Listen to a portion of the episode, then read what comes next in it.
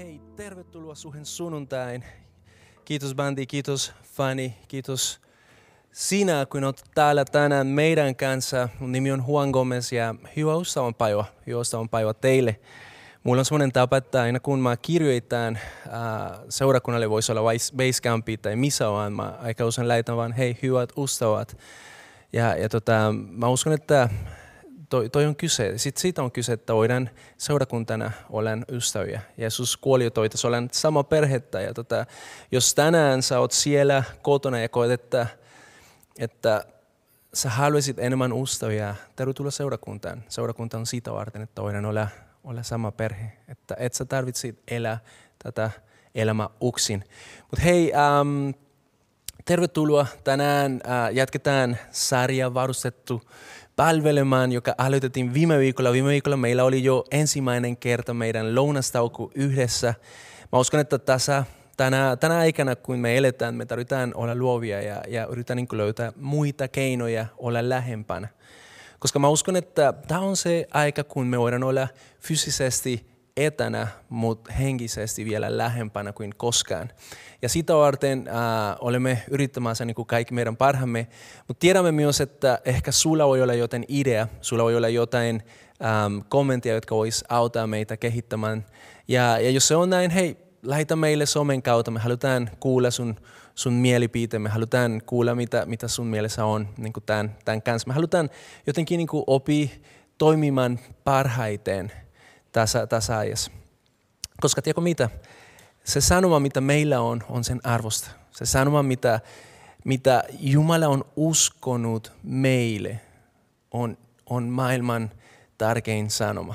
Ja siksi meidän täytyy löytää se keino, miten se sanoma voisi, voisi jatkaa eteenpäin. Ja vähän niin kuin siitä ja, ja niin kuin sen, sen ajatuksen pohjalla tänään tulemme puhumaan. Ähm, viime viikolla niin kuin sanoin, aloitettiin tämä sarja, joka perustuu Efesolaiskirjeeseen luvun neljän, kuin Pauli kirjoittaa. Ja hän sanoi, että seurakunta tai seurakunnalle Jumala on antanut ähm, erilaisia palvelutehtäviä, jotta jokainen meistä voisi opi tuntemaan Jumalaa, jotta jokainen meistä voisi olla varustettu palvelemaan. Ja todellisuus on se, että joskus tuntuu siltä, että meidän elämä voisi vois, äh, saada enemmän voimaa, tai me tarvittaisiin vähän enemmän voimaa. Um, ja, ja se on vain fakta. Mä uskon, että jokainen meistä kokee sen jossain vaiheessa. Ja, ja siksi me halutaan seurakuntana opi toimimaan paremmin yhdessä, jotta jokainen meistä voisi saada se voima, joka Jeesus lupasi. Hän lupasi sen ja, ja itse asiassa pyhä henki, joka toimii meidän keskellämme, joka, hän, joka, joka vaikuttaa meissä, hän on se, joka antaa meille se voima todistamaan maailmalle siitä, että Jeesus on oikeasti se, joka hän sanoi olevansa. Ja jos, jos sä oot tänään meidän kanssa ja et sä et vielä tiedän paljon tästä Jeesusta, mä haluan tänään puhua hänelle, hänestä sinulle ja, ja meille kaikille. Uh, siinä Efesolaiskirjassa Pauli uh, puhuu viidestä ihmisestä tai viidestä palvelutehtävistä. Ja se, mitä me tulemme tekemään seuraavina viikkoina, on se, että jokainen viikko me otetaan yksi niistä ja me vähän niin kuin raamatun mukaisesti tai raamatun pohjalla me, me vähän niin kuin yhdessä katsotaan, mitä, mistä on kyse, mitä se tarkoittaa, mikä, mikä se voisi tänä päivänä meille sanoa. Koska raamattu on enemmän kuin vain sellainen kirja, joka on, on kirjoitettu ja jossain vaiheessa oli toimiva. Raamattu on elävä kirja. Ja mä uskon, että silloin kun pyhä henki auttaa avaamaan sen meille, se miten me eletään pitäisi, pitäisi muutu. Ja, ja tota, silloin kun se muuttuu, me pääsemme kokemaan, kuinka oikeasti Jumalan tahto on paras, mitä meillä voisi olla. Joten äh, siksi me otetaan sieltä muutama tarinoita ja, ja kiva on se, että jopa Jeesus puhui tarinoiden kautta. Ja mä uskon, että, että se mitä seuraavina viikkoina me tehdään, että me otetaan tarinoita siitä ja sen pohjalla niin katsotaan, mitä näistä viidestä palvelutehtävistä voisi olla meille tänä päivänä niin toimiva. Uh, mä uskon, että siitä joten voi tulla, joten o sinä, ota sun muistinpanot ja, ja tota, uh, ota, ota kaikki irti tästä. Tämä on, tää on meille niinku aika huikea mahdollisuus. Um, vielä sen lisäksi mä halusin sanoa, että niin kuin mä sanoin keskiviikoina, meillä on se, se heti, kun yhdessä pohdiskellaan tästä aiheesta. Ja, ja tota, jos sua kiinnostaa, jos on jotain, joka on jäänyt niin kuin tämän saadaan aikana mieleen, tai jotain kysymys, joka sä haluaisit kysyä, laita sen alas ja, ja tota, siinä on keskiviikona tulee semmoinen linkki Zoomille ja senkin kautta me päästään keskustelemaan. Mutta tota, mennään heti asiaan. Onko se ok? All right. Ei täällä kukaan sano mitään, joten mä oletan, että on ok. Uh, viime viikolla mä kysyin teiltä kaksi kysymystä ja tota, yhdessä me vähän niin pohdiskelin niistä. Ne oli, yksi niistä oli se, että mikä on seurakunnan pointti ja se toinen oli se, että jos on jotain pointti seurakunnassa, miten se liittyy minuun. Ja nämä on kaksi kysymystä, jotka niin mä uskon, että tämä koko sarjan aikana me voidaan pohdiskella yhdessä. Mutta tota, tänään mulla on sulle toi, toiset kysymykset. Ja ensimmäinen niistä on, miten on mahdollista, oletko valmis siihen? Miten on mahdollista, että se liike, joka alkoi 2000 vuotta sitten, on tähän paikkaan asti tullut? Miten on mahdollista, että semmoinen liike, joka alkoi itse asiassa porukalla, joka oli vähän epäilevä, Tiedätkö, porukalla, josta ei varmasti kukaan olisi uskonut, että siitä tulisi mitään – on tänään elossa ja vaikuttamassa valtavasti meidän keskellämme. Miten se on mahdollista? Ja se toinen kysymys, joka on tosi tärkeä, on se, että miten tänä päivänä voidaan jatkaa se työ. Miten, mitä tänä päivänä tarvitaan, jotta se työ, joka alkoi silloin, voi jatkaa siihen asti, kun Jeesus tulee takaisin uudestaan. Koska todellisuus on se, että Jumala ei ole vaihtanut sen mieli. Jumala ei ole vaihtanut sen suunnitelma. Jumala ei, Jeesus ei tullut maailmaan aloittamaan jotain työtä ja sitten silloin kun, kun hän oli jo lähtenyt ja näki kuinka, kuinka paljon me sählätään, sitten sanoi, että no okei, okay, no vaihdetaan se suunnitelma, tehdään jotain uutta. Ei. Sä oot ja minä olen oltu alusta asti Jumalan suunnitelma. Seurakunta on ollut alusta asti Jumalan suunnitelma tälle maailmalle.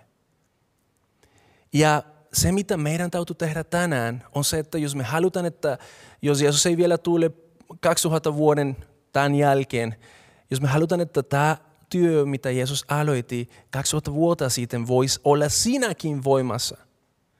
Tänään sinä ja minä, meidän täytyy tehdä jotain. Ja miten se on mahdollista, että tähän asti olen tultu? Mä uskon, että se taas menee siihen Efesolais 4. Sillä, että se on ollut se toimiva sykli, joka on Äh, sukupolvesta sukupolven toiminut ja toiminut ja toiminut. Ja mikä on se sykli? Se on nimenomaan ne viisi palvelutehtävät. Evankeliointi, sitten paimenuuteen, sitten opetuslapseuteen, sitten, sorry, opetukseen, sitten on äh, profetaalisuus ja sitten lopuksi apostolisuus. Ja niin kuin mä sanon, voi olla, että nämä sanat sulle tällä hetkellä on niin kuin aivan toisesta maailmasta ja se on ihan fine. To, to, to, ta, to, tavoite on se, että Uh, viiden, viiden viikon päässä sä oot jo vähän niin kuin enemmän sisältänyt, niin kuin mitä me niillä tarkoitetaan. Mutta se on sykli, joka alkaa evankelioimisesta. Se on sykli, joka alkaa sillä, että ihmiset, jotka ei vielä tunne Jumala, pääse kuulemaan, kuka hän on. Kuka hän on. Ja en mä tiedä, miten se on sinulle, mutta mulle se on joskus ollut niin semmoinen aika iso, iso kynnys miten mä voisin lähteä jotenkin niin kuin puhumaan ihmisille, jotka ei vielä tunte Jumalaa. Ja siitä me puhutaan tänään. Mutta mä haluan, että yhdessä meidän Johanneksen evankeliumin, niin kuin mä sanoin, meillä on kaksi tarinaa, joka otetaan tähän heti jälkuun evankeliumiin. Äh, Johanneksen evankeliumi, Johannes on itse asiassa yksi niistä Jeesuksen opetuslapset. Hän näki Jeesusta face to face, hän eli hänen kanssa. Ja, ja tota, hän kirjoittaa meille äh, muita, muutamista tapahtumista, jotka oli silloin Jeesuksen aikana, ja, ja nämä on kaksi niistä. Tänään, by the way, meillä ei ole äh, ne tekstit siellä screenissä, mutta kyllä mä uskon, että sulla on sun puhelin siellä lähellä, joten ota se raamattu api esiin. Ja otetaan heti ensimmäinen niistä, joka on Johannes, ensimmäinen luusta, sitä 35 40. Ja me puhutaan siinä tyypistä, jotka ei välttämättä kaikki tietävät. Ja, ja semmoinen pieni side note, silloin kun mä mietin, minkälainen tarina olisi toimia evankeliointiin, mä mietin aluksi, että hei vitsi, varmasti jotain Pietarin äh, julistus, joka sen perusteella niin tuli 5000 ihmisiä uskon, tai jotain tuommoista, jotka joskus olemme kuulleet. Mutta mä halusin nimenomaan ottaa semmoinen, joka ei ole niin tuttu. Alright? Ja jopa semmoinen, joka on vähän niin kuin, okei, okay, onko se se siinä? Mutta luetaan yhdessä. Seuraavana päivänä Johannes katsasta, äh, ei katsastaja, mutta kassaja, sorry, taas se tuli. Johannes kastaja oli jälleen siellä kahden opetuslapsen kanssa. Ja nähdessään Jeesuksen kävelemässä hän sanoi, katso, Jumalan karitsa. Johannes kastaja, Johannes kastaja oli tullut ennen Jeesusta ja hänen tavoite, hänen tarkoitus oli se, että hän valmistaisi tie Jeesukselle. Hän oli kertomassa ihmisille, että hei se Messias, joka Jumala on lupannut, on tulossa, joten laittakaa teidän hommat kuntoon, koska hän on tulossa. Ja Johanneksella, hänellä on muutama opetuslapset, ihmisiä, jotka on ollut hänen kanssa kuuntelemassa hänen opetuksesta. Ja, ja tota, tämä on se hetki, kun itse asiassa siitä, mistä Johannes on puhunut, toteutuu. Jeesus kävelee siihen paikan, missä Johannes on. Ja tota, äh, silloin kun, kun Johannes näkee, että hei, Jeesus on tullut siihen, hän sanoi, että hei, toi on Jumalan karitsa. Ja, ja saman tien jotain tapahtuu hänen opetuslapsen elämässä mielessä. Ja kun ne kaksi, äh, jaetaan tuosta jake 37 eteenpäin, kun ne kaksi opetuslapsesta kuulivat, mitä hän sanoi, he lähtivät seuraamaan Jeesusta. Eli siis se, mitä niille oli tarpeen, oli se, että joku niille kertoi, että hei, toi on se tyypi, ja saman tien ne oli valmis lähtemään. Mutta se, mikä mun mielestä on tosi hasu, on se, miten Jeesus reagoi tähän. Katso, ja 38 hän sanoi, että Jeesus kantui ja nähdessään heidät seuraavan, hän, hän kysyi, mitä te etsitte? Ja, ja mä uskon, että Jeesus tiesi, mikä, mikä oli niiden mielessä. Mutta silti Jeesus kysyi niiltä, että hei, mikä on se, mitä sä etsit? Kun sä tulet Jeesuksen luo, voi olla, että sulla on monta kysymyksiä, että mikä, mikä sun elämässä voisi olla. Mutta silti Jeesus haluaa, että sä pääset siihen pisteeseen, joka on se kysymys, että okei, okay, äh, kuka mä oikeasti on sinulle? Mitä sä etsit? Miksi sä haluat äh, seuraa mua? Sitten he vastasivat hänelle, Ravi, se on kannettuna opettaja, missä sinä asut? Eli siis ne vaan sanoivat, että hei, halutaan nähdä, missä sä oot. Jos, jos sä oot Messias, jos sä oot se kuningas, joka tulee olemaan niin tämä koko kansan kuningas, me halutaan nähdä, missä sä asut. Ja sitten hän sanoi heille, tulka katsomaan. Ja niin he menivät ja näkivät, missä hän asui ja vilpuivat hänen luonen lopun päivä. Silloin oli noin kymmenes tunti. Alright, eli siis se, mitä tämä tarina kertoo meille, on se, että kaksi ihmiset, ne saa tietää, että Jeesus on tullut paikalle ja ne lähtee seuraamaan häntä. Ja, ja tota, Jeesus ei heitä niitä pois, mutta hän sanoi, että hei, tulkaa katsomaan. Ja ne on hänen kanssa muutama tuntia, mutta muutama tunti Jeesuksen kanssa riitä. Riitä mihin? Katsokaa, mitä sitten sen jälkeen tapahtuu. Andreas, Simon, Pietarin veli, oli toinen niistä kahdesta, jotka olivat kuulleet, mitä Johannes sanoi ja seuranneet Jeesusta. Ja tämä on just sen jälkeen, hän tapasi ensin veljensä Simonin ja sanoi hänelle, me olemme löytäneet Messian. Se on käännettynä Kristuksen pelästäjä. Ne oli löytänyt, siis Andreas oli vietänyt Jeesuksen kanssa muutama tuntia ja sen jälkeen hän on valmis tekemään jotain uh, julistus, joka on aika, aika kova. Ei se ole semmoinen, että no okei, okay, uh, me löydettiin jotain hyvä alennus.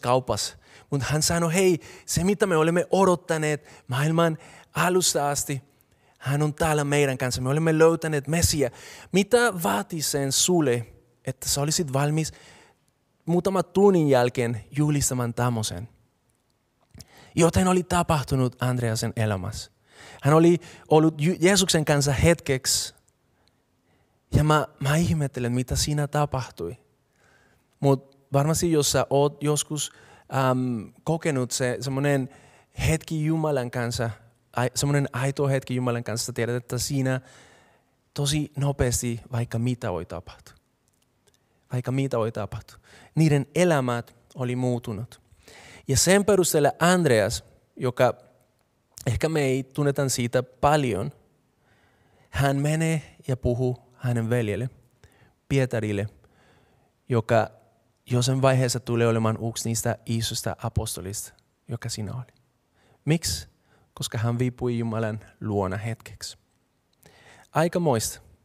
Ja kuka Andreas oli? Andreas, no siitä mennään vähän, vähän myöhemmin. Katsotaan sitten toinen tarina, joka on vähän sama, samankaltainen kuin tämän. Se on tarina, joka löytyy muutama sivu eteenpäin, luusta neljä.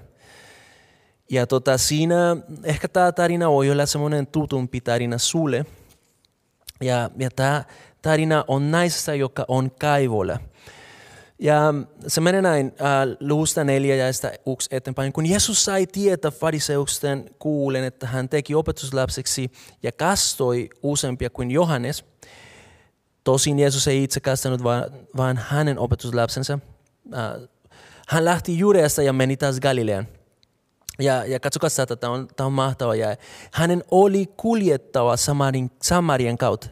Um, by the way, tässä siis semmoinen side note, Samaria oli semmoinen paikka, missä juutalaisille oli no no, no go siihen. Se oli semmoinen paikka, missä uh, oli semmoisia vähän niin kuin, vähän semmoinen pahempi luokka ihmisiä siellä asuivat. Ja siksi juutalaiset oli niin semmoinen, että hei, ei me siihenkään mennä. Mutta Jeesus sanoi, hei, mun on pakko mennä senkin kautta. Ja silloin kun hän meni sinne, hän tuli Sykär nimisen Samarian kaupunkin. Se on lähellä siitä maa-alueelta, jonka Jaakob oli antanut pojalleen Josefille. Ja siellä oli Jaakobin kaivo, koska Jeesus oli matkasta vasunut, hän istui kaivoille ja oli noin kuudes tunti. Eräs samarialainen nainen tuli aamenet, amentamaan vettä ja Jeesus sanoi hänelle, anna minulle juotava. Tämä meille on vain muutama lauseita, mutta siis siinä kontekstissa on aivan järjetöntä, mitä täällä tapahtuu. Ensinnäkin Jeesus puhuu naiselle, vielä sen lisäksi hän puhuu samarialaisille naisille ja vielä sen lisäksi ne on kahdestaan siinä. Ja, ja tota, joskus ihmiset sanoivat Jeesuksesta, että hei, jos toi olisi oikeasti Messias, se tietäisi kenen kanssa se puhui. Ja mä uskon, että nimenomaan hän on Messias, koska hän tiesi kenen kanssa se puhui. Ja se, kenen kanssa hän puhui, itse asiassa on sinulle ja minulle tänään aika, aika iso juttu. Koska se tarkoittaa, että Jeesukselle jopa se, joka ei kukaan oikeasti uskoisi, että pitäisi olla sen arvossa, että hän puhuisi hänen kanssa se on just nimenomaan se, joka Jeesus on valinnut niin kuin vietämään aika sen kanssa. Mieti, mikä etuoikeus. Jeesus oli menossa johonkin ja se on vain semmoinen pieni shortcut, koska hän halusi tavata ihminen, joka ei kukaan uskoisi, että olisi worthy Jeesuksen tapaamista. Mutta jatketaan. Ja, um, Eräs samarilainen tuli amentamaan vettä ja Jeesus sanoi hänelle, anna minulle juottava. Hänen opetuslapsensa olivat nä- näet menneet kaupunkiin ostamaan ruokaa. Samarialainen nainen sanoi hänelle, kuinka sinä, joka olet juutalainen, voit pyytää juottava minulta samarialaiselta naiselta. Juutalaiset eivät nimittäin ole missään tekemissä samarialaisten kanssa. Jeesus vastasi hänelle, jos sinä tuntisit Jumalan lähden ja hänet, joka sanoi sinulle, anna minulle juotava, niin sinä pyytäisit häneltä ja hän antaisi sinulle elävää vettä. Nainen sanoi Jeesukselle, Herra, eihän sinulla ole edes amme, ammenusastia ja kaivon syö, mistä siten saisit siitä elävää vettä. Etkä sinä ole suurempi kuin isämme Jaakob, joka antoi meille tämän kaivon. Hän joi sitä itse samoin hänen poikansa ja karjansa. Jeesus vastasi hänelle, jokainen, joka, tat, joka juo tätä vettä, tulee uudeksi, uudelleen janoiseksi. Mutta joka juo sitä vettä, jota minä annan hänelle, sille ei ikinä tule jano. Sitä veressä, jota minä annan, tulee hänessä lähde, joka kumpua kaikisen elämään. Nainen sanoi, Herra, anna minulle sitä vettä, että ei minun tulisi jano uudestaan. Se mitä hän sanoi se, että mä en halua tulla tähän paikan uudestaan. Mä, mä en halua niin kuin, jotenkin, mä en halua tarvita tulla tähän paikan. Hänellä oli semmoinen tausta, ja tota, sen taustan uh, takia hän ei halusi olla siinä niin kuin kaivossa. Hän halusi vähän niin kuin olla piilossa. En mä tiedä, onko se koskaan sulle tapahtunut, että sä tiedät, mitä sä oot tehnyt, ja se, mitä sä et haluaisi, on se, että ei kukaan näkisi sinua. Sä halusit olla niin kuin jossain piilossa. Ja mä uskon, että tämä kertoo meille, että just siinä paikassa, missä sä voit olla, just silloin kun sä haluat olla piilossa, Jumala haluaa tulla sun eteen. Jumala haluaa tulla sun luokse ja sanoa sulle, että hei, minun edessä et tarvi pilottaa. Koska mä tiedän kuka sä oot, mä tiedän mitä sä oot tehnyt, mutta ei mitään siitä mitä sä oot tehnyt tai ei mitään siitä kuka sä luulet olevansa voi erota susta mun rakkaudesta. Ja Jeesus on siinä hänen kanssa. Ja tämä tarina kertoo meille, jos sulla on aika, mä haluan, että sä luet sen. Sä luet sen kokonaan ja, ja ehkä vähän hitaampi. Ja sä näet sen, miten, miten Jeesus kohtaa tätä näistä.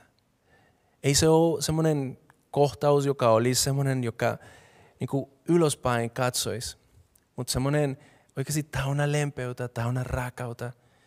Ja se tekee tässä näisessä iso vakuutus.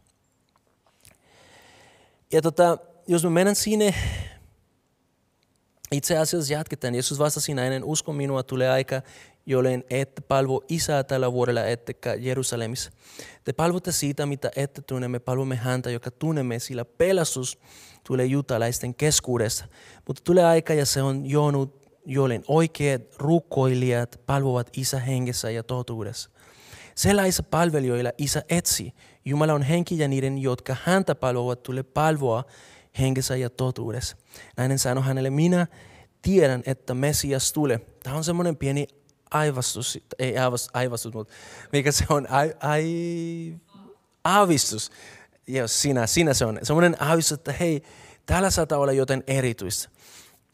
Ja sitten se sanoi, minä tiedän, että Messias tulee, hän, jota sanotaan Kristukseksi. Kun hän tulee, hän ilmoittaa meille kaiken. Jeesus vastasi, minä olen se, mikä, minä, minä joka puhun kanssasi. Mieti, aikamoista. Jeesus itse sanoi, mä oon se, joka sä oot odottanut. Samassa hänen opetuslapsensa tulivat ja ihmettelivät, miten Jeesus voi olla siellä puhumassa, että hän puhui naisen kanssa. Kukaan ei kuitenkaan kysynyt, mitä sinä hänestä tahdot, tai miksi puhut hänen kanssaan. Mutta katso, mitä tapahtui tämän naisten elämässä heti sen jälkeen. Se sanoi, että um, siinä uh, silloin nainen jäti vesiruukunsa, eli siis se syy, miksi se oli tullut siihen kaivon, ja se meni takaisin kaupunkiin ja sanoi ihmisille, tulkaa katsomaan miestä, joka kertoi minulle kaiken. Minä, mitä olen tehnyt, ei kai hän, ei kai hän vain ole Kristus. Niin ihmiset lähtivät kaupungista ja tulivat Jeesuksen luo. Mieti, tämä on semmoinen nainen, joka sen taustan takia, se, se mitä on sen elämässä, joka hän on itse aiheuttanut sen elämään, se on vähän niin kuin yrittänyt olla piilossa, se on yrittänyt jopa niin kuin mennä siihen extreme, että silloin kun päivä on kymmin lämpimämpää, se menee siihen kaivon tekemään jotain tosi raskas syötä. Miksi? Koska se ei halua olla nähty. Ja, ja mä uskon, että osa meistä on samalla tavalla, että hei, me, me tiedetään mitä olemme tehneet ja haluaisimme jotenkin niin kuin valtaa se, että ihmiset näkisivät meitä – mutta heti kun hän kohtasi Jeesus, kun hän kohtasi Messia, kun hän saa vietä hetkeksi hänen kanssa ja, ja kohdata sen rakaus, mitä Jeesuksella on, sen elämä muuttui niin rajusti, että hän on valmis menemään siihen kaupunkiin, joka hän on valtanut. Julistamaan niille, että hei, se tyyppi, kenen kanssa mä olin, hän on Messias. Ja ehkä me voidaan miettiä yhdessä, okei okay, no mitä me tässä opitaan. Ensimmäinen, me voitaisiin nähdä niin kuin, mitä, on, mitä niillä on uhteista. Tämä Andreas ja tämä näistä. Mikä niillä on niin kuin, kesken. Ensimmäinen niistä asioista on se, että ne on aivan tavallisia ihmisiä. Ne teki iso julistus, mutta ne oli aivan tavallisia ihmisiä. Ne oli jopa semmoisia ihmisiä, jotka olisi odottamattomia. Tiedätkö, jos me mietitään, okei, okay, kuka olisi Jumala valinnut julistamaan evankeliumi, me oltaisiin miettinyt, että no okei, okay, varmasti se pitäisi olla joku, joka, joka osaa puhua, joku, joku, jolla on hyvä maine, joku, joka on tosi valmistunut, valmistautunut. Mutta Jeesus valitsee kalastaja ja Jeesus valitsee samarialainen nainen. Aika moista. Jeesus on valinnut sut, Jeesus on valinnut minut. Ja ei se ole kyse siitä, että hei vitsi, me ansaitsemme, että Jeesus olisi valinnut meitä. Mutta on vain kyse siitä, että hän on rakastanut meitä niin paljon, että hän näki hyväksi ottaa se shortcut, jotta hän kohtaisi sinut. Ja voi olla, että sä istut siellä ja, ja sä et vielä tunne Jeesusta. Ja ehkä sä olit vain selämässä Facebookia ja löysit tämmönen. Mä halusin sanoa sulle, että Jeesus on nähnyt vaivaa että tässä hetkessä, just tässä hetkessä hän voi puhua sinulle, sinulle. Ja sanoa sinulle, että sä oot niin vitsin tärkeä, että mä oon järjestänyt tätä kaikkea, että tänään sä voisit kohdattaa minut. Aivan taivallisia ihmisiä. Tavallisia, ei taivallisia. no mä tiedän, miksi te oli niinku, what? No, te olette taivallisia. Tavallisia ihmisiä. Ne molemmat sai myös semmoinen elämä, elämään muutua hetki Jeesuksen kanssa. Tiedätkö, joskus me halutaan vain tehdä paljon asioita Jeesuksen puolesta. Ja me unohdetaan, että se kaikki lähtee siitä, että meillä on jatkuvasti se elämän muutama, elämän muutava kohtaus hänen kanssa. Ei riitä, että joskus sä oot kohtanut Jumalaa. Ei riitä, että joskus sä oot saanut sen, sen hetken hänen kanssa, joka on muutanut sun elämä. Mutta hän on tarkoittanut sen jatkuvasti. Jos sä haluat elää tauna voima, sun täytyy ymmärtää sen, että se voima lähtee siitä tai se tulee siitä, että sä vietät aika hänen kanssa ja sä, sä vaan niin kuin oot exposed hänen rakaudelle. Silloin kun sä, sä näet kuinka paljon hän rakastaa sinua, silloin kun se kohtaa sinua, joten tapahtui. Niiden elämä muutui saman tien. Tai siis vielä sen jälkeen tuli muutama juttuja. Mutta siis saman tien ne olisi valmis menemään ja sanomaan. Ja julistamaan siitä, että hei, toi tyypi, hän on Jeesus. Hän on Kristus. Hän on Messia. Se on ehkä se kolmas asia, joka uhdistaa niitä. Sen jälkeen ne oli molemmat, miten sanotaan eager – suomeksi? Mikä? Innokkaita. Mä tutkan sitä. Ei ne ollut motivoituneena, mutta ne oli innokkaita mennä julistamaan. Oletko koskaan saanut sun elämälle jotain tosi tosi hyvää? Eikö se mene niin, että silloin kun me saadaan elämälle jotain tosi hyvää, me halutaan puhua sitä koko ajan?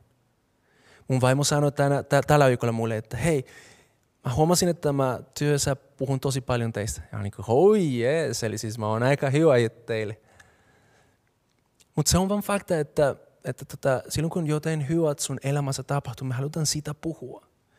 Entä jos se on oikeasti jotain, joka on elämän muutava, jotain, joka on muutanut sun elämä täysin? Kysymys on, miksi silloin joskus tuntuu siltä, että me ei voida puhua sitä? Miksi silloin vaikka oikeasti Jeesus on muuttanut meidän elämää, miksi silloinkin joskus löydetään tekosyitä, miksi ei me voida puhua sitä, ei me voida julista. Miksi meidän elämässä ei aina näky se sama, mitä tämän naisen elämässä ja Andreaksen elämässä tapahtuu. Mä oon ollut ähm, uskossa jo pitkä aika. Mä, niin kuin sanonut, mä, syn, mä, niin kuin mä oon sanonut, mä synnyin pastorin perheeseen. Ja, ja tota, siis evankeliumi on ollut mulle aina jotain, jotain tuttu. Ja, ja tota, Mutta silti, silloin kun mä olin noin 18-vuotias, Jeesus, Jeesus muutti mun elämä oikeasti. Ihan, ihan konkreettisesti. Mä uskon, että siihen asti mulla oli ihan semmoinen lainattu usko. Tiedätkö, kun mä vanhemmat oli pastoreita ja näin, siis mä olin oppinut niitä asioita. Mutta silloin mä muistan, että mä rukoilen Jeesus, että hei, jos sä oot oikeasti totta, jos kaikki mitä mä oon kuullut ja mä oon nähnyt pidä paikansa, mä halusin sen itselleen. Ja mun täytyy sanoa, että Jeesus muutti mun elämää. Siis Jeesus muutti mun elämää. Tänään mä, mä oon täällä teidän edessä. Mä, mä, on, vähän niin kuin katsonut, mikä oli mun unelmat mun elämässä ja, ja vaikka on vielä mu, muutama, silti mä näen, että Jeesuksen kautta osa niistä on tapahtunut. Mä oon, koht, mä oon saanut kokea, kuinka oikeasti täynnä merkitystä on elää Jeesukselle. Mä oon kokenut, kuinka oikeasti niin kuin voimaan antava on se, että voitaisiin puhua hänestä. Mutta silti mä oon myös kokenut, kuinka joskus on vaikea julistaa ihmisille Jeesuksesta. Evankeliointi on se, miten tämä koko sykli alkaa. Ja jos me jotenkin jäädään siihen, että vaikka me olemme kohtaneet joskus Jeesusta, emme pystytään evankelioida, emme pystytään julistamaan tätä ihmisille, se voisi olla se, se, se loppu. Ainakin meidän osa sitä. Jos tänään me vaan jotenkin niin kuin jäädään siihen, että ei me kykenetään puhumaan, julistamaan evankeliumia eteenpäin. Jeesus varmasti tarvitsisi nostaa jotain muuta. Oli kerran raamatussa, tämä on, on fakta, voitte yrittää löytää sen sieltä, kun joku ei halunnut puhua, Jumala teki, että jopa eläin puhui hänen puolestaan. Joten toivottavasti ei Jumala tarvitsisi nostaa eläimiä, jotka puhuisi meidän puolesta tänä päivänä. Mutta voitaisiin olla seurakunta, jotka julistaa se paras, mitä meille on tapahtunut. Mutta miksi usein me ei ole niin innokkaita puhumaan siitä? Mä uskon, että joskus me luulemme, että se on joku toinen tehtävä. Me olemme kuulleet, että Efesolais 4 ja siinä sanotaan, että no okei, okay, on evankelio, e- evankeliointi, on, on profetta, on apostoli. Ja sitten mietitään, että no ehkä mä en ole se tyyppi, joka menee siihen. Ja me luulemme, että no joku muu hoitaa sen. Joku muu on se, joka menee sinne puhumaan. Ja vaikka on totta, että Jeesus on antanut jollekin niin kuin enemmän lähöjä siihen tehtävään, mä uskon, että evankeliointi koskettaa jokainen meistä. Koska todellisuus on se, että voi olla, että sun elämässä, sun umparilla on ihmisiä, jotka ei saa keneltäkään muuta kuulla Jeesuksesta, jos sä et tee sen. Joten ei me voida vain oleta, että joku toinen tekee. Varsinkin tänä päivänä. Tiedätkö, niin kuin tänä päivänä me, me ollaan fyysisesti etänä. Ei me voida olla samassa paikassa ja voi olla, että sun naapuri, ainoa, ainoa kristitty, joka on hänen umparilla, on siinä. Ja jos sä odotat vaan, että no okei, okay, silloin kun mä saan järjestää mun, mun, mun pienryhmä tai kun mä kutsun ää, seurakuntalaiset tänne kotiin, ehkä joku niistä voi sitten mennä ja, ja, ja rakastaa mun naapuri mun puolesta. Tiedätkö, we are making a small mistake, joka voi olla iso, jolla voi olla iso vaikutus. Joten meidän täytyy ymmärtää ensinnäkin, että evankeliumi kuuluu sinulle. Evankeliumi kuuluu sinulle. Toinen asia on se, että joskus me luulemme, että me tarvitaan tietää lisää. Me tarvitaan tietää enemmän, jotta voitaisiin julistaa tehokkaasti Jeesusta. Ei meillä ole riittävää tietoa hänestä. Mulla on tosi paljon kysymyksiä. Mä haluan kysyä sulta, kuinka monta kysymyksiä luulet, että nämä tyypit, mistä puhutin tänään, niillä oli. Ne oli ollut neljä tuntia tai kenties kuinka monta tuntia Jeesuksen kanssa. Ei ne tietänyt ehkä kaiken. Mutta yksi asia oli niille faktaissa oli se, että hei, mä oon kokenut jotain, joka on eri, erilaista. Ja voi olla, että sulla on tuhat kysymyksiä, mulla on edelleen muita. Mutta tiedätkö, mä en voi poistaa se, että Jeesus on koskettanut mun elämään. Ja jos mä oon valmis jakamaan se, mitä mulla on, mä oon myös luota siihen, että Jeesus ja Jumala ja Pyhä Henki tekee kaikki muu. Itse asiassa sä voit vain kertoa, mitä Jeesus on tehnyt sulle, ja sitten voi kutsua sun kaveri alfaan. By the way, side note. Eikö niin? Tämä on toinen, mitä mä oon joskus kuullut. Sometimes me ajattelemme, että meidän tarina ei ole niin valtava, niin dramaattinen niin kuin jotkut muut. Tiedätkö, eh, no siis mä olin semmoinen tavallinen tyypi. Ei, ei mulla oli niin semmoinen iso ongelma. Ja varmasti ei kukaan kiinnosta niin kuulla tommonen. Jeesus tarvitsee semmoinen ihan crazy tarina. Oletko koskaan miettinyt sillä tavalla? Sitten sä oot missannut se pointti. Koska itse asiassa sun tarina oli aivan katastrofinen ennen Jeesusta. Raamattu sanoo, että jokainen meistä on tehnyt suntia. Ei edes pastorit, jotka joskus luulevat olevansa jotenkin pyhimpänä. Sori, uh. Tämä oli itselle. Ei kukaan meistä on riittävä Jeesuksen edessä, Jumalan edessä. Meidän tarina on katastrofinen ja jokainen meistä tarvitsee pelastaja. Jokainen meistä on tehnyt synti, se on se mitä Raamattu sanoo. Jokainen meistä tulee tekemään synti. Mieti kuinka surullinen se on. Että vaikka sä halusit tehdä mikä on hyvä, sä tulet epäonnistumaan. Ja siksi Jumala, joka rakastaa sinua, joka nähnyt sen, että hän haluaa elää sinun kanssa, hän on tehnyt sen, kaikki mitä tarvitset, jotta voisit olla hänen kanssa ikuisesti. Joten sinun tarina, sorry, todellisuus on se, että se on aika dramaattinen. Se on aika dramaattinen. Jumala on pelastanut sut helvetistä.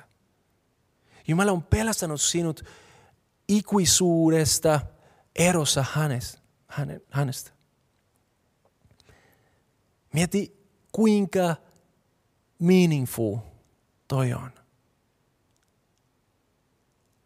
Se, mitä me sanotaan dramaattinen, on pikku asia, jos me sen verrataan dramaattinen ikuisuuteen. Ja se on sun tarina. Jeesus, joka on Jumala, hän jäti hänen paikansa taivasta, tuli maailmalle kuoleman siksi, että hän rakasti sinua ihan hyllynä. Jotta tänään sinä voisit olla suhdessa Jumalan kanssa. Jotta tänään sä voisit elää se elämä, joka hän on suunnittelut sinulle. Mieti sitä. Toi on dramaattinen. Toi on dramaattinen.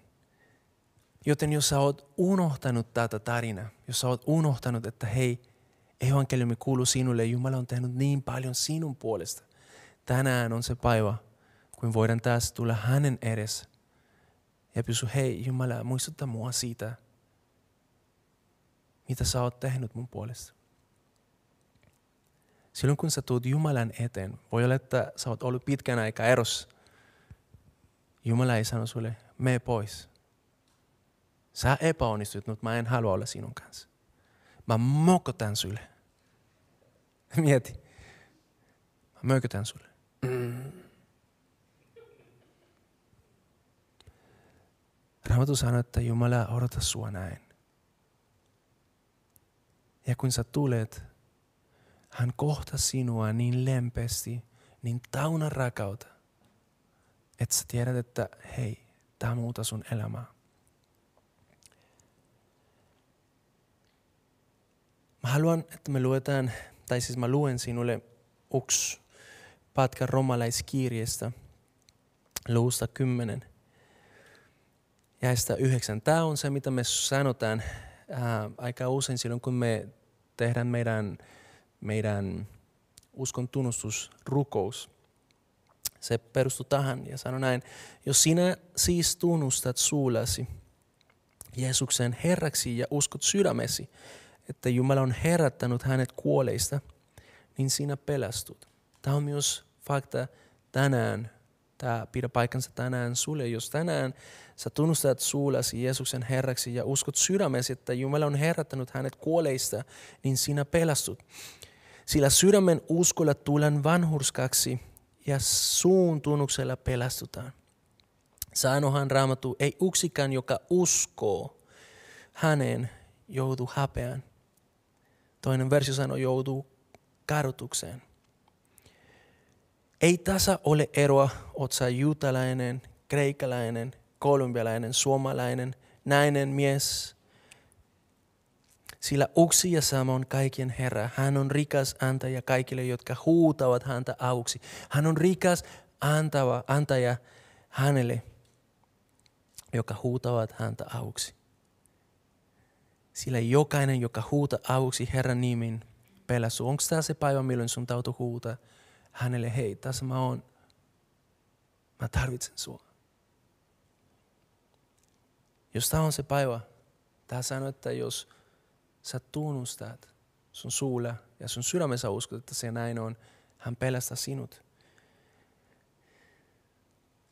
Mutta nyt mä puhun niille, jotka on ollut uskossa ja jotka on uskossa.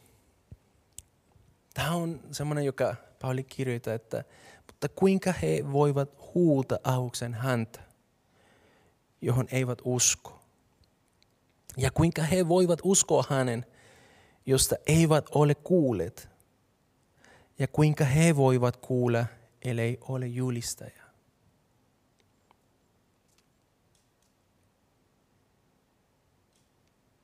Raamattu sanoo, että Jeesus haluaa pelastaa. Mutta miten ne voi pelastua, jos ei kukaan julista se ilosanoma?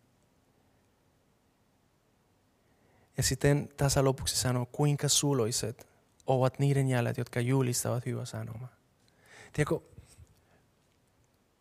evankeliumi ei tarvi olla jotain pelottavaa, tai siis evankeliointi, tai siis julistaminen Jeesuksesta ei tarvi olla mitään pelottavaa. Koska se perustuu siihen totuuden, joka sinun elämässä on tapahtunut. Se perustuu siihen, että sä oot kohtanut Jumalan. Ja jos sä haluat julistaa ennen kuin sä oot jotenkin niin kuin kohtanut Jumala tai ennen kuin sä oot antanut Jumala kohdata sua, mä uskon, että siinä on jotain järjestysvika. Mutta tota, silloin kun Jumala kohtaa meitä ja oikeasti me annetaan se, mitä hän on tehnyt, muuta meidän sydämeen, julistaminen pitäisi olla luonnollista. Julistaminen pitäisi olla se, mistä me halutaan puhua. Koska hän on niin rakastanut meitä, että hän kuoli puolestamme. Mä en halua motivoida sua, koska ei ole kyse siitä, että jotenkin niin kuin mä, mä saan sut tuntemaan, että hei, pitäisi, pitäisi sanoa jotain. Mutta mä haluan inspiroida sua, koska Jeesus niin rakastaa sua, että hän on just valinnut sinut olemaan se julistaja siellä, missä sä oot. Mitä sä tarvit tehdä? Kerro niin kuin toi nainen ja Andreas, mitä sinulle on tapahtunut? mitä Jeesus on tehnyt. Ja mä tutkan tosi paljon, mä fiilistelen siitä, kuinka, kuinka toi, äh, kuinka toi Andreas, silloin kun se menee Pietarille, se sanoi, että voisiko tämä olla Kristus? Tiedätkö, jopa kysymyksellä. Mutta mut se, mitä mä haluan sanoa sulle nyt lopuksi, oli se, että silloin kun nämä kaksi tavalliset ihmiset, jopa vähän epäilyttäviä ihmisiä, oli valmis kertomaan. Se, joka kuuli Andreakselta, on Pietari, niin kuin mä sanoin. Pietari on se jätkä, joka julisti heluntalais, uh, heluntaina se, se Jeesuksen ilosanoma. Ja samana päivänä noin 5000 ihmiset tuli uskon. Se on se jätkä, joka kirjoitti meille osa yhdestä testamentista. Se on se jätkä, joka myös kielsi Jumala, joten Muistan, että ei se ollut pyhä tyyppi. Tavallinen ihminen. Mutta siksi, että joku toinen tavallinen ihminen, ihminen oli valmis kertomaan. Ja tänäinen, se on semmoinen, joka provokoi tuossa kaupungissa iso herätys. Mitä voi tapahtua silloin, kun sinä olet valmis ottamaan sen, mitä sinulle kuuluu ja julistat? Miten tänään julistat? On monta, monta tapoja. Mutta mä halusin antaa sinulle vain yksi pieni vinkki. Jaka sun tarina jollekin. Ja jos sä oot siinä kotisohvalla tänään, voisiko olla niin, että tämän sarnan jälkeen sä vaan kertoisit sille, joka istuu sun vieressä, mikä on sun tarina Jeesuksen kanssa. Te, jotka olette täällä, joku teistä voisi ehkä sitten miettiä ja tämän jälkeen joku voisi jakaa sen, sen tarina. Koska mä uskon, että siinä on paljon, joka voi rohkaista meitä. Sun tarina voi pelastaa joku, joka ei vielä tunte Jumala. Joku, joka ellen elää sen dramaattinen elämä. Bandi voi tulla laualle. Ja tota, me pian lopetetaan. En mä tiedä kuinka pitkään mä oon puhunut. Mä toivon, että se on niin pitkä. Mutta mä toivon sen enempää, että, tai siis enemmän kuin sitä, mä toivon, että Jumala on sinulle puhunut tänään. Hän on crazy about you. Hän rakastaa sua niin paljon, että hän antoi omansa poikansa kuoleman sun puolesta ristillä. Hän tuli, hän antoi kaikensa, jotta sinä voisit olla anteeksi annettu. Jotta sinä voisit olla pelastettu. Maailma on antanut meille semmoinen kuva Jeesuksessa, joka on tosi erilainen kuin mitä se todellinen on. Ehkä sä luulet, että Jeesus vihaa sua. Ehkä sä luulet, että Jeesus ei halua olla sinun lähellä. Ehkä sä luulet, että Jeesus jotenkin niin halusi vain unohda sua, sinut kokonaan. Mutta niin tämän naisten tarinassa Jeesus itse asiassa on ottanut se shortcut tai se pitkä tie myös, jotta just tässä hetkessä hän voisi muistuttaa sua siitä, kuinka paljon hän rakastaa sua. Ja jos sä istut siinä ja sä oot jotenkin niin kuin unohtanut, kuinka paljon tämä tarina on dramaattinen. Mä halusin, että tässä hetkessä sä voisit muistaa Jeesus, kun hän oli siellä ristillä. Ja hän sanoi sulle, tämä on just sun takia. Tämä on just sun puolesta. Jotta tänään sä voisit elää sytytetty. Jotta tänään sä voisit muistaa, että sä oot tärkeä mulle. Mä haluan rukoilla sun kanssa, jos sä et vielä tunne Jumala, jos sä et vielä tunne Jeesusta. Raamattu sanoo, että jos sydämessä uskot ja sä sanot sen, sä julistat sen äänen, sä oot pelastettu. Miten se toimii? Ehkä joku päivä hän selittää sen meille. Mutta tänään meidän tehtävä on uskoa. Ja siellä missä sä oot, tänään voi olla sun pelastuksen päivä. Joten ota se asento, mitä sä haluat. Ja jos tää on sun keisi, sä voit toista mun perässä. Jeesus, mä oon kuullut tänään, mitä sä oot tehnyt minun puolesta. Ehkä mä en ymmärrä kaikki, mutta mä haluan, että jos se on totta, sä tulisit mun elämään. Tuu muutamaan, kuka mä oon. Tuu näytämään mulle, kuka sinä olet. Jeesuksen nimessä. Amen. Ja mä haluan rukoilla meidän kaiken puolesta ennen kuin me lopetetaan, jotta voitais elää sytytetty, jotta voitais elää täynnä intoa, jotta voitais olla innokaita jatkamaan, julistamaan, että hän, joka rakastaa meitä, on elossa ja edelleen haluaa tulla tunnetuksi siitä, että hän rakastaa myös sun naapuri, sun ystävä, sun puoliso, sun lapsi. Me tarvitaan, me tarvitaan, pidä mielessä sen, että jos me ei puhutaan, siinä on iso riski. Mutta me tarvitaan myös muistaa, että silloin kun me puhutaan, me voidaan muistaa, mitä Jumala on tehnyt meidän elämässä. Ja voi Jeesus, kuinka hyvä sä oot ollut meidän kanssa. Me kiitetään sua siitä, että sä oot rakastanut meitä niin, että sä kuolit puolestamme ristillä. Kiitos siitä, että silloin kun ei me nähnyt arvo meidän elämässä, sä näit meitä ja sä rakastit meitä. Ja siksi tänään me halutaan pyydä, että sä vapautaisit meitä puhumaan ja jakamaan se tarina. Jakamaan, kuinka sä oot totta ja kuinka sä oot meidän kanssa. Anna meille tällä viikolla mahdollisuus kertoa jollekin siitä, että sä oot rakastanut meitä ja sä rakastat myös se ihminen.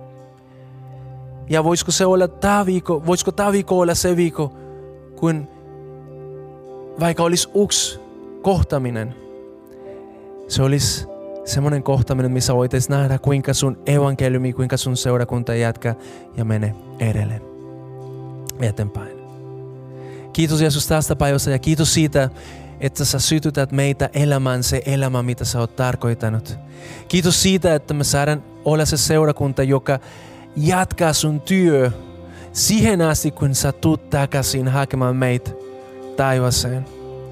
Me rakastetaan sua ja halutaan vielä oppia rakastamaan enemmän sua. Kiitos Jeesus. Amen. Ylistetään, otetaan tämä viisi semmoisena rukous, yhteinen rukouksena. ja sanotaan, syytyttää meitä, syytyttää meitä. Me halutaan elää meidän elämä niin, että sun nimi tulee tunnetuksi.